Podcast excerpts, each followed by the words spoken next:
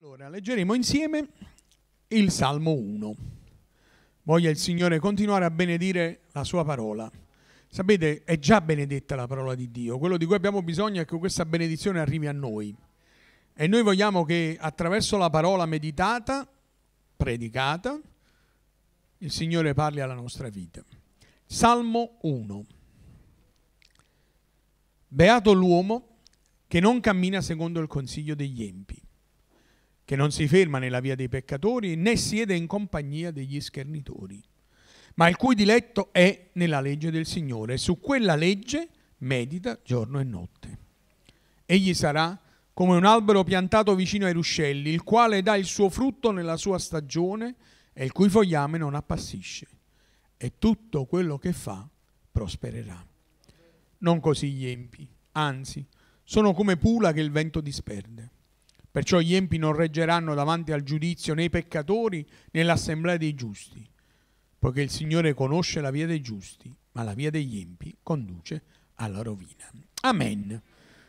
Parola di Dio che noi vogliamo considerare insieme. Come in molte Bibbie, è facile notare, questo salmo è stato intitolato, c'è stata messa questa scritta, questa sovrascritta che ne dà un titolo che parla di due vie, due uomini, due destini. E effettivamente è un salmo dei contrasti, dove parla di due tipi di scelte, due tipi di strade, due tipi di uomini, due tipi di destinazioni finali a cui gli uomini giungono a secondo della strada che hanno scelto e delle scelte che hanno fatto. Ed è un modo in cui la parola di Dio più di una volta usa esprimersi per aiutarci a comprendere la differenza tra le cose giuste e quelle che non lo sono, metterle in confronto tra di loro. Eh? Gesù quando parlerà al, agli uomini del suo tempo e ai discepoli circa la necessità di ascoltare la sua parola e mettere in pratica, per esempio, utilizzerà l'immagine delle due case, no? una fondata sulla roccia e l'altra sulla sabbia, per dare l'idea di questi due contrasti che amplificano l'uno verso l'altro il significato stesso di ciò che il Signore ci vuole insegnare. E qui si parla di due uomini, due strade, due scelte, due destini. Però vorrei considerare una cosa, questo salmo che nella sua composizione può essere considerato come due parti. I primi tre versi che esprimono alcuni concetti e poi dal quarto verso in giù una diversa indicazione di ciò che il Signore ci vuole dire. La prima parte è dedicata al fatto che il Signore attraverso la sua parola ci dà delle indicazioni su cosa fare e cosa non fare, sulle cose che non vanno fatte, non delle negazioni, e sulle cose che vanno fatte, ma fa questo. E la seconda parte, dal verso 4, invece dà proprio questa indicazione del destino finale degli empi rispetto a coloro che hanno fatto la volontà di Dio. Però vi voglio far notare qual è la prima parola di questo salmo. La prima parola è beato. La prima parola è beato. Una parola che anche a Gesù piaceva molto. Gesù nel famoso sermone sul monte, così è definito, nel Vangelo di Matteo, parlerà dei beati. E la parola beato, così tradotta in italiano, è la parola che indica qualcuno che non solo è felice, qualcosa in più che è felice, è appagato, è contento, è sereno, ha un appagamento dell'anima che non è la felicità del momento, ma la serenità della vita, che non è soltanto un attimo di gioia, ma è un tempo nel quale la sua vita può riposare al sicuro. L'uomo beato è quasi invidiato per questa verità, perché è un uomo appagato, sazio, felice, contento, sereno, che ha trovato ciò che gli serviva. E io prego il Signore che noi ci rendiamo conto che il desiderio di Dio verso la nostra vita è farci beati ma non nel senso di chissà quale formula canonica che dovrebbe rendere la nostra vita con un titolo che si affianca al nostro nome. Beati come uomini e donne appagati, uomini e donne sereni, uomini e donne sazi, uomini e donne felici, uomini e donne che sanno godersi la vita e goderla per quella che è veramente. Troppo spesso c'è stata associata, come dicevo prima, l'idea della volontà di Dio, della presenza di Dio come una negazione al benessere umano, come se gli uomini dovessero costringersi in una posizione di disagio. È il contrario, la presenza di Dio, la grazia di Dio, la volontà di Dio sono il bene dell'anima nostra. Io spero che lo comprendano i giovani, io spero che lo comprendano gli uomini, le donne, i bambini, i ragazzi. L'obiettivo del Signore è che tu sia felice per cui ti dà le indicazioni perché questo accada, ti dà il modo perché tu sia felice, sia appagato, sia sereno, sia un uomo e una donna che ha trovato il senso della propria esistenza, la forza e la speranza in ogni circostanza. E qui all'inizio il salmista Davide ci dà delle indicazioni, se avete la Bibbia con voi, la prima indicazione riguarda tre cose da non fare e la seconda riguarda due cose da fare, anche se legate tra loro, sia la prima che la seconda. Le tre cose da non fare sono un suggerimento, un'indicazione, uno sprone, un'attenzione, sono in realtà tre cose molto concatenate tra loro, quasi una sorta di susseguirsi, no? Cioè che una cosa si porta dietro l'altra e l'altra si porta dietro l'altra ancora. Cominci con la prima, arrivi alla seconda e finisci con la terza. Perché la prima cosa che indica come aspetto negativo da non fare in questa progressione di cose negative è non cammina secondo il consiglio degli empi. Dando questa indicazione, la nostra vita è facile paragonarla ad un viaggio, no? ad un cammino. E io vi dico la verità, noi dobbiamo camminare. Non solo perché ne avremo bisogno dal punto di vista fisico, tutti quanti. Dicono i medici che fa bene camminare, eh? fare un po' di strada a piedi, noi che non ne siamo più abituati. Però, in generale, si dice anche nei proverbi che chi si ferma è perduto, no? Cioè l'idea è che la vita è un continuo andare avanti, non puoi fermarti e non devi fermarti. C'hai una strada ancora da fare, percorsi da compiere. Il problema è che lungo il nostro cammino abbiamo delle indicazioni che ci vengono date, delle scelte che dobbiamo fare e dei percorsi che dobbiamo seguire. E qua dice che l'uomo beato, felice, è quello che non cammina seguendo i consigli sbagliati, che gli fanno prendere decisioni sbagliate e gli danno indicazioni sbagliate. E c'è bisogno che il Signore ci aiuti a trovare sempre le indicazioni giuste perché la nostra strada sia quella che ci porta verso la vita e mai verso la morte. Il Signore ci ha lasciato la sua parola, ci ha lasciato lo Spirito Santo che Gesù stesso ha detto ci guiderà in tutta la verità, ci ha lasciato la Chiesa, ci ha lasciato i servitori del Signore, persone e mezzi e opportunità e strumenti che Dio ha messo sulla nostra vita perché nessuno si ritrovi a fare scelte sbagliate o andare su strade sbagliate. Purtroppo i cattivi consiglieri, come devo dire, sono all'ordine del giorno. Ma devo dirvi una cosa, che non è soltanto persone sbagliate che ci danno consigli sbagliati e che vorrebbero suggerirci pensieri sbagliati. Mi ricordate il diavolo come ha fatto con Eva, no? Andò lì a suggerirgli delle idee su Dio, sulle cose che Dio aveva detto, su quello che loro dovevano fare, che erano un suggerimento ad avere un'angolazione, un tipo di visione sulle cose completamente sbagliate. E ti voglio dire che a volte noi dobbiamo fare attenzione non soltanto ai consigli sbagliati, ma ai consigli dati per i motivi sbagliati. Potremmo trovarci con situazioni, persone, circostanze dove chi ci dice qualcosa non ce lo sta dicendo per il nostro bene e non ce lo sta dicendo con motivazioni che sono sane, pure se a volte sta dicendo una cosa che in sé non è sbagliata, ma che, pre- che vuole ottenere l'obiettivo di farci perdere un po' la rotta, di metterci fuori strada, di ritrovarci a dubitare di tutto, di tutto, a dubitare di Dio, a dubitare degli altri, a dubitare della fedeltà del Signore, a dubitare della sua grazia, a dubitare del suo suo amore e ti voglio incoraggiare a fare attenzione perché io e, la, io e te possiamo seguire sempre e solo la parola di Dio e la guida dello Spirito Santo. E ringraziamo il Signore anche per le persone intorno sagge che Lui ci mette. Fratelli, sorelle, servitori del Signore che hanno il coraggio anche di dirci la verità, ma la verità con l'amore che viene dietro a questa parola. Sapete, amore e verità non sono mai divisibili perché la verità va detta sempre per amore, anche quando è una verità dura. E la parola di Dio è verità per amore nostro. e noi ringraziamo il Signore per tutte le parole di verità che per amore sono arrivate sempre alla nostra vita. E mai ci faremo, e chiediamo aiuto al Signore, deviare dalle sue vie da indicazioni e sentimenti e pensieri completamente sbagliati. Pensate che il diavolo ci ha, pens- ci ha provato perfino con Gesù a farlo. Quando Gesù fu tentato dal diavolo, il diavolo gli dava dei suggerimenti, fai così, fai colì, e alcuni dei quali erano addirittura suggerimenti basati su versi della Bibbia. Pensate che strategia. E a volte perfino qualcuno, Signore aiutaci che non sia mai così, utilizzando la parola di Dio in realtà vuole avere l'obiettivo e lo scopo di farci del male, o di farci deviare, o di farci star male da, rispetto a ciò che stiamo vivendo e che noi stiamo provando. Ma il Signore ci voglia aiutare, come Gesù, ad avere la capacità di rispondere sempre con la parola di Dio, ma seguendo le indicazioni che il Signore ci ha dato, che non sono mai per il nostro male, ma sempre per il nostro bene perché cominciare a camminare seguendo consigli sbagliati può portare a fermarsi. Si ferma, eh? a fermarsi.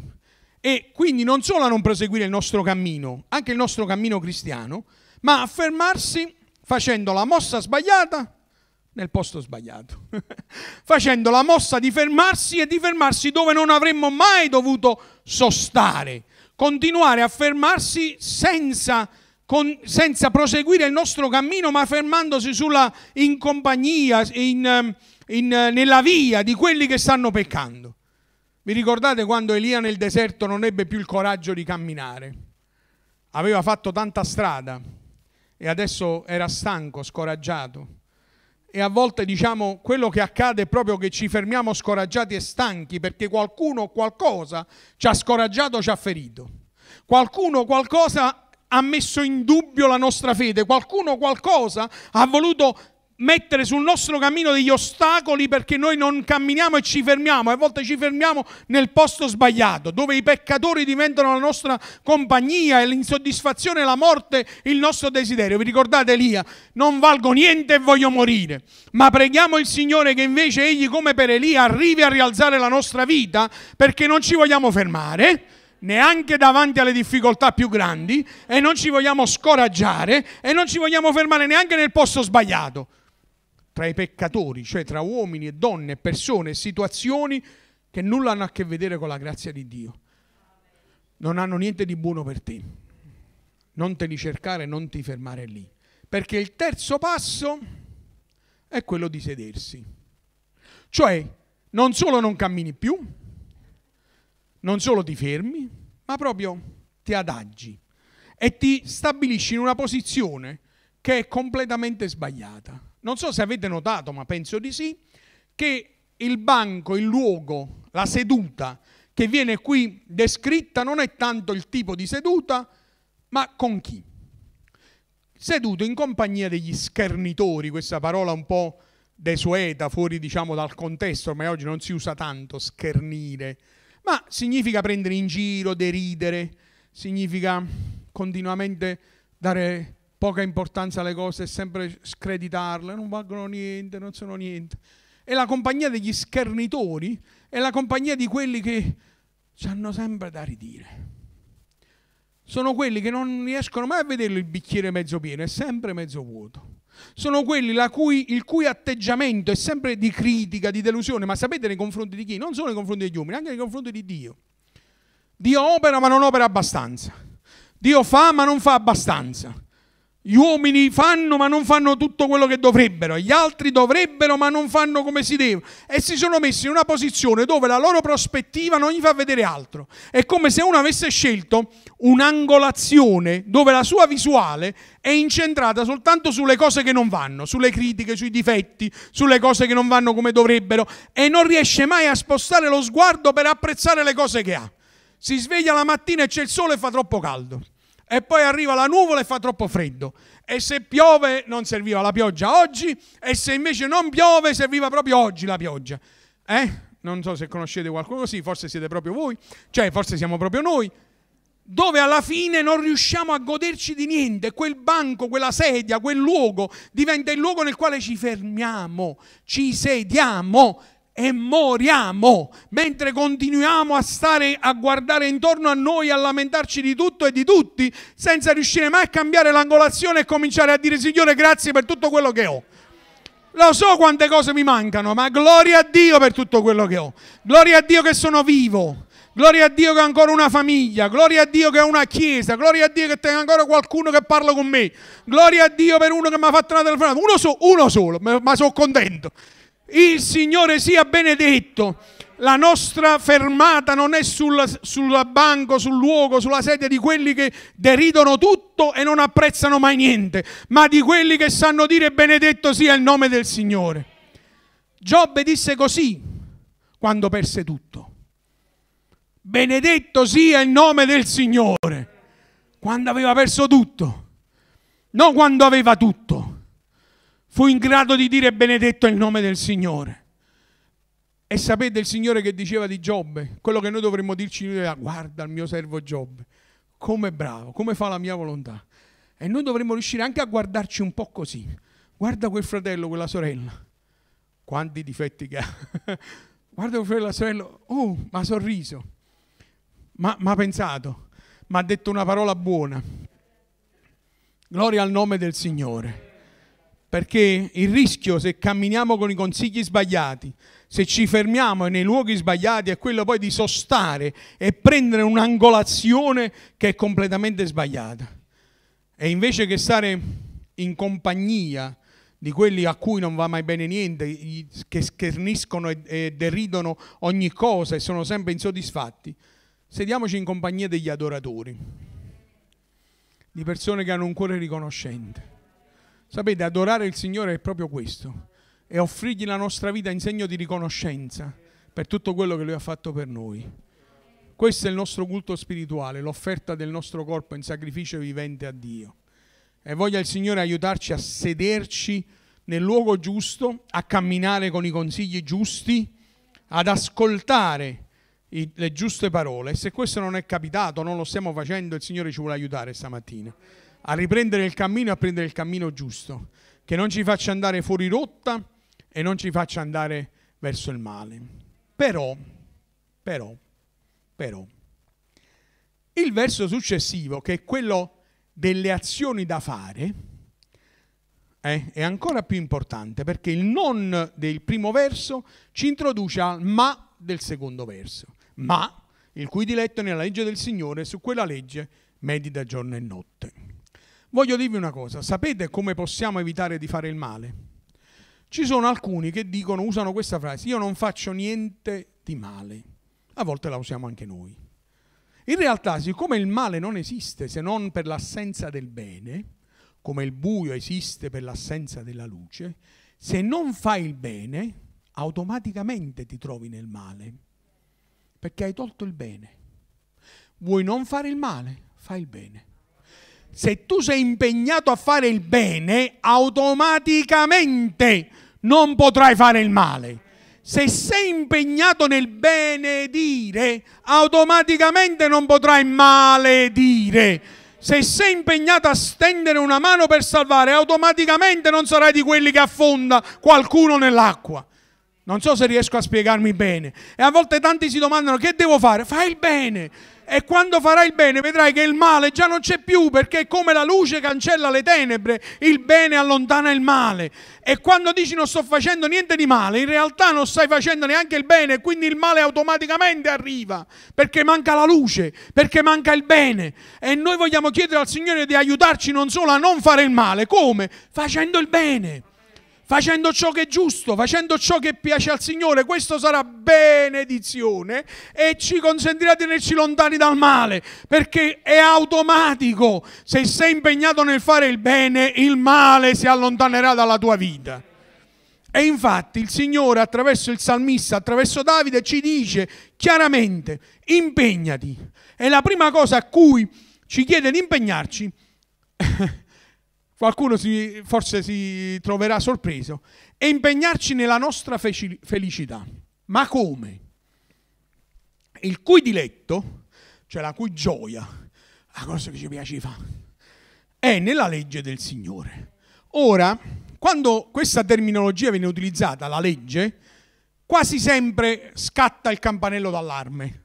La legge ci dà l'idea di regole, ci dà l'idea di costrizioni, ci dà l'idea di non poterci incontrare, oggi le leggi no, ci danno tante costrizioni, in questo tempo che viviamo la legge spesso è una legge costrittiva, no? che ci impedisce di fare e ci mette a disagio. E quindi sembra un po' strano associare questa idea della gioia, della felicità con la legge.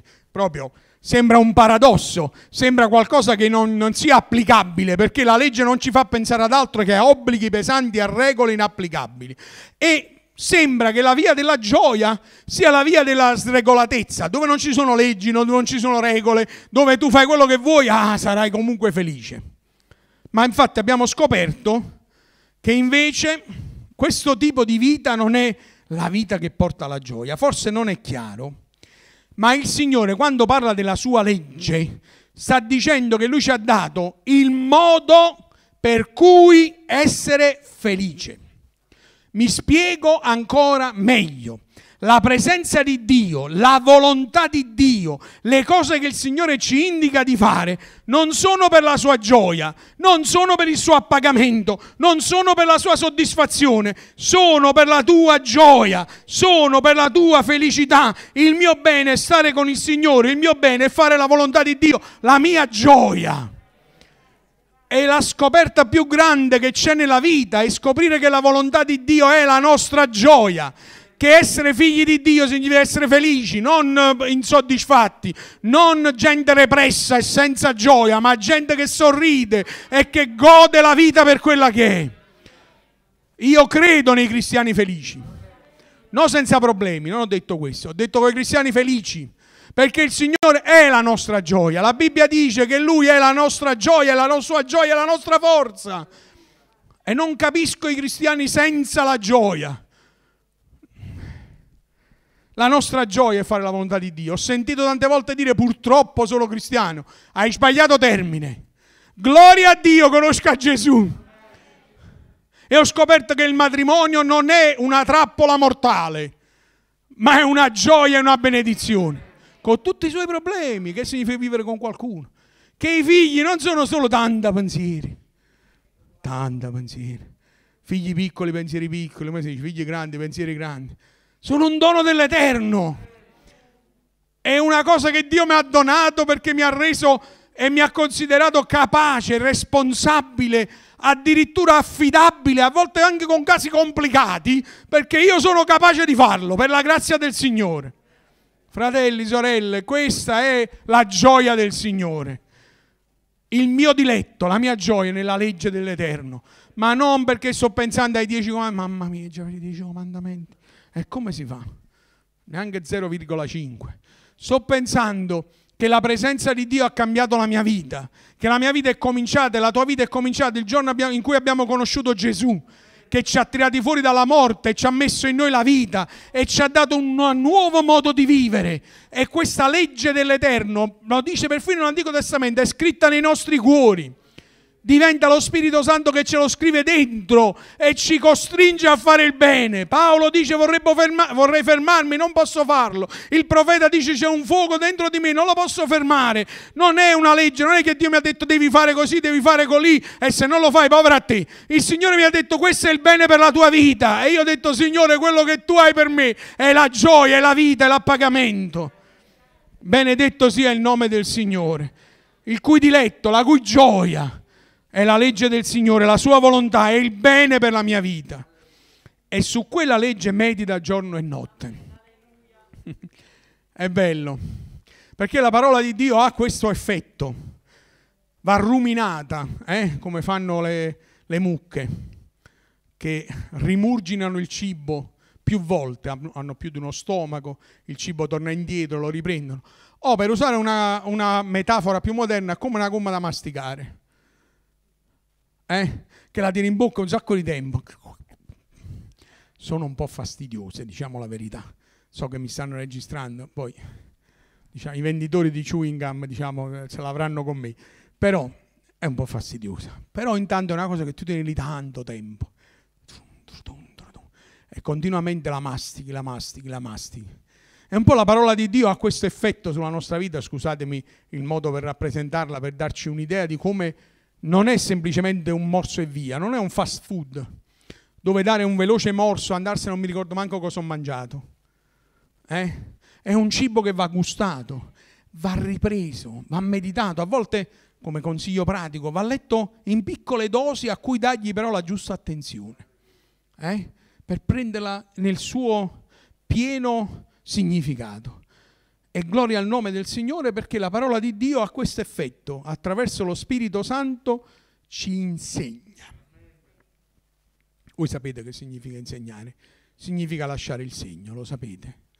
E quindi lo Spirito Santo ci insegna, ci lascia dei segni addosso, nella mente, nel cuore, nell'anima, nella vita, che modificano la nostra esistenza. Come un insegnante dà delle nozioni e dà degli insegnamenti a coloro che c'ha di fronte e quelli gli lasciano il segno, gli fanno aprire la mente, gli fanno conoscere cose nuove, gli rivalutano i pensieri. Così fa la parola di Dio.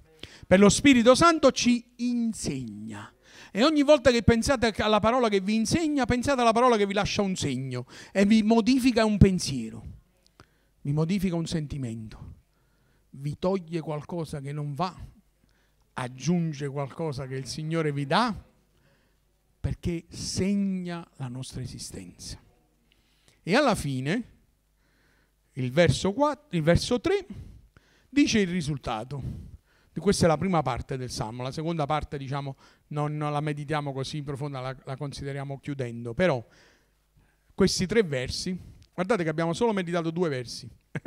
il primo, beato l'uomo che non cammina secondo il consiglio degli empi, non si ferma sulla via dei peccatori, non si siede in compagnia degli schernitori, ma il cui diletto è nella legge del Signore e su quella legge medita giorno e notte. Egli sarà. Come? E questa è l'immagine come un albero piantato vicino ai ruscelli, il, frutto, il, il quale dà il suo frutto nella sua stagione, il cui fogliame non appassisce. E tutto quello che fa prospererà. Mamma mia, com'è bello. Sarà un albero. Un bel simbolo l'albero. È un simbolo di stabilità, è un simbolo di forza. L'albero, per esempio, può essere non solo bello, non solo forte, ma è il luogo nel quale molti animali trovano rifugio, no? Gli uccelli costruiscono il nido, altri animali ci costruiscono le tane, altri ci conservano il cibo. Dà il senso della vita. Quando guardiamo gli alberi, pensiamo alla vita, no? A qualcosa che sta nascendo, che sta vivendo. Per cui questa idea profonda è lui sarà l'uomo che fa così, sarà come un albero un albero simbolo di forza, di bellezza, di stabilità. Questa sarà la tua vita che è vicino ai ruscelli e vicino all'acqua. E gloria al nome del Signore, Gesù è l'acqua della vita. Anche nel deserto più profondo, nei momenti più difficili, egli ci ristora l'anima, dice la Bibbia. Ricordate il Salmo 23? E ci conduce per sentieri di giustizia per amor del suo nome. E benedetto sia il Signore. Anche nei momenti più difficili lui è quell'oasi dove c'è l'acqua che la nostra vita trova per non morire. È portatore di vita il Signore ed è colui che ci dona la vita. Gesù stesso si è paragonato alla, alla vita, noi ai tralci, no? nel Vangelo di Giovanni dicendoci molto chiaramente che Lui è colui che ci dona la vita e che rende la nostra vita una vita capace di produrre un risultato. Infatti quest'albero non solo è bello, non solo sta vicino all'acqua, ma il, fu- il suo fogliame non appassisce, le sue foglie sono sempre verdi e porta frutto nella sua stagione. Ci sono altri testi della Bibbia dove parlano di frutti in ogni stagione ed è vero, ed è così. La vita dei cristiani è una vita sempre fruttifera. Ma mi piace questo verso considerarlo in questo modo. Un frutto che è il risultato di una certa maturità. Cioè quando arriva proprio quel frutto che è in grado di dare tutto ciò che deve, cioè è maturo al punto giusto. Io non so a quanti di voi piace la frutta, spero a tutti, alcuni alcuni tipi, alcuni altri. Io ho imparato a mangiarla un po' più in età più adulta, no? E mi piace la frutta, alcuni tipi di frutta in maniera particolare. Non mi dico quali, poi dopo facciamo un elenco, diciamo, facciamo a gara quale frutta vi piace di più. Però la frutta è uno di quegli alimenti più ricchi che esistano, più salutari che ci siano. È una di quelle cose che più viene utilizzata e consigliata da mangiare insieme alla verdura, o mi sbaglio? Frutta e verdura, diciamo, sono alimenti che ci aiutano. E qua questa indicazione è nella sua stagione arriva un momento in cui la crescita, la maturità del frutto è pronta e tu sei in grado di condividere con gli altri la benedizione del Signore. Perché la Bibbia ci dice che noi dobbiamo amare Dio con tutto noi stessi e gli altri come noi stessi e l'unico modo per servire Dio è servire gli altri. L'unico modo, non c'è altro modo. A Dio non gli diamo mai niente perché di niente ha bisogno, ma i nostri fratelli, i nostri sorelle, gli altri hanno bisogno. E servire il Signore necessariamente par- passa per il servizio agli altri. Fare qualcosa per qualcuno, a cominciare dalla propria famiglia, perché no? Pensa che mentre stai preparando qualcosa o stai lavorando, tu stai servendo il Signore per il bene della tua famiglia. E mentre non so che lavoro fai, mentre inchiodi quel chiodo, mentre butti quel chilo di pasta, mentre passi la scopa per spazzare, mentre, non lo so, scrivi al computer quella, quella tesi, mentre tagli quei capelli, mi sto cercando di vedere un po' i mestieri delle persone che c'ho intorno, non so se le indovino tutti, stai servendo il Signore. Perché se, se tu vuoi prendere cura dei tuoi figli, tu vuoi prendere cura della tua famiglia, lo fai così, con, con l'amore che c'è. Lì al centro che teniamo a Castellammare, una delle cose che cerchiamo di insegnare ai ragazzi insieme a loro, di impararla, quando si ritrovano nel turno di cucina. Non tutti sanno cucinare. Dico, ce ne abbiamo alcuni che sanno fare tutto, ma non dico chi sono. Altri invece che non sanno fare niente, ma non dico chi sono. Ma quasi tutti hanno bisogno di essere aiutati, anzi direi tutti. E una delle cose che diciamo quando uno va in cucina è, ma io non so fare, non so dire, basta che lo fai con amore. È vero o no? Basta che lo fai con amore. Perché quello che mangeremo ci dirà che tu l'hai fatto con amore. Pure se non è il miglior piatto di pasta che hai saputo fare, altri lo sanno fare meglio di te. Perché questo è quello che, se, che serve. Perché le cose che facciamo producano un frutto di vita per gli altri. Io ho parlato di cose quotidiane, ma poi possiamo fare gesti fuori dall'ordinario, no? aiutare qualcuno nel suo bisogno, dire una parola giusta al momento giusto. Eh? Io ho parlato del quotidiano per dire che serviamo il Signore sempre, continuamente. E diventiamo un albero il cui frutto, bello, maturo, pieno di vita, viene condiviso con gli altri. E la conclusione, ho finito, tutto quello che fa prospererà. Mamma mia c'è un mondo intero che corre dietro all'idea della prosperità, di fare, di acquisire per sentirsi a posto. E noi ce l'abbiamo a portata di mano. La benedizione del Signore che diventa un'eredità così abbondante che puoi lasciarla agli altri. Se è così prospera la tua vita, non sto parlando di soldi, anche se il Signore si prende cura di tutto della nostra vita, eh, fratelli, sorelle, noi crediamo in un Signore che si prende cura di ogni aspetto della nostra vita, degli aspetti spirituali come di quelli pratici, eh? non è un Signore avulso dalla realtà. Però la sua benedizione è quella che ci fa ricchi e ci fa prosperare. Sapete, sono tante, e concludo, le parole legate all'idea della prosperità. Per molti è l'idea del denaro, per altri l'idea di qualcosa possiedi, per altri l'idea della fama, no? Io credo che l'idea della prosperità sia legata soprattutto quando siamo in grado di lasciare qualcosa a qualcun altro. Perché ne abbiamo talmente tanto che quello che abbiamo ricevuto può essere condiviso. E io credo che i figlioli di Dio che ricevono la benedizione del Signore, anche se forse hanno meno soldi di altri, forse meno proprietà, meno possedimenti, non lo so. Hanno la possibilità di essere uomini e donne prosperi perché hanno qualcosa da condividere con gli altri. Hanno una benedizione che può essere condivisa, può essere lasciata ai propri figli. La benedizione del Signore sia su te, sulla tua casa, sui tuoi figli, sui figli dei tuoi figli. E qualcuno può dire quella è una casa che ha prosperato al di là degli aspetti economici, ha prosperato perché la benedizione in quella casa si vede, si vede sui loro figli, perché no, sui loro nipoti. E andiamo avanti con tutta la catena, tutta la genealogia, perché questa è la prosperità che noi desideriamo. Per cui noi vogliamo insieme dire al Signore, Signore aiutaci. Beato, felice è l'uomo che non sceglie strade sbagliate e noi non vogliamo, Signore, perché da quando abbiamo conosciuto Gesù abbiamo deciso di seguirti, sapendo che questo è il bene della nostra vita. Non ci fermiamo, Signore, anzi andiamo avanti e se stiamo stanchi e scoraggiati e provati, rinnova le nostre forze. E non ci sediamo con le prospettive, con le persone sbagliate che vorrebbero soltanto avvelenare la nostra vita e non riuscire ad apprezzare più nulla. Vogliamo invece essere tra quelli che apprezzano, benedicono, adorano il nome del Signore per ciò che Egli ha fatto e per quello che Lui è, che amano la Sua parola.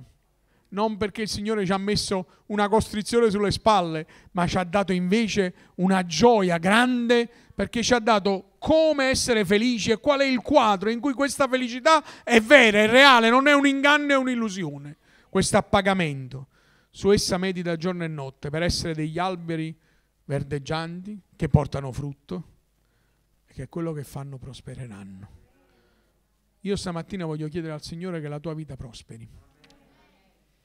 Voglio chiedere al Signore che la tua vita sia così piena della sua benedizione che sia una vita abbondantemente benedetta.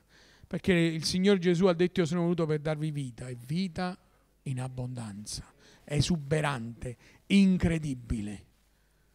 E se qualcuno di noi non ha il sorriso sulle labbra, possa invece ritrovarlo, perché il Signore ha riacceso con la sua presenza la gioia nella tua vita, la speranza e la certezza che la sua benedizione è su di te.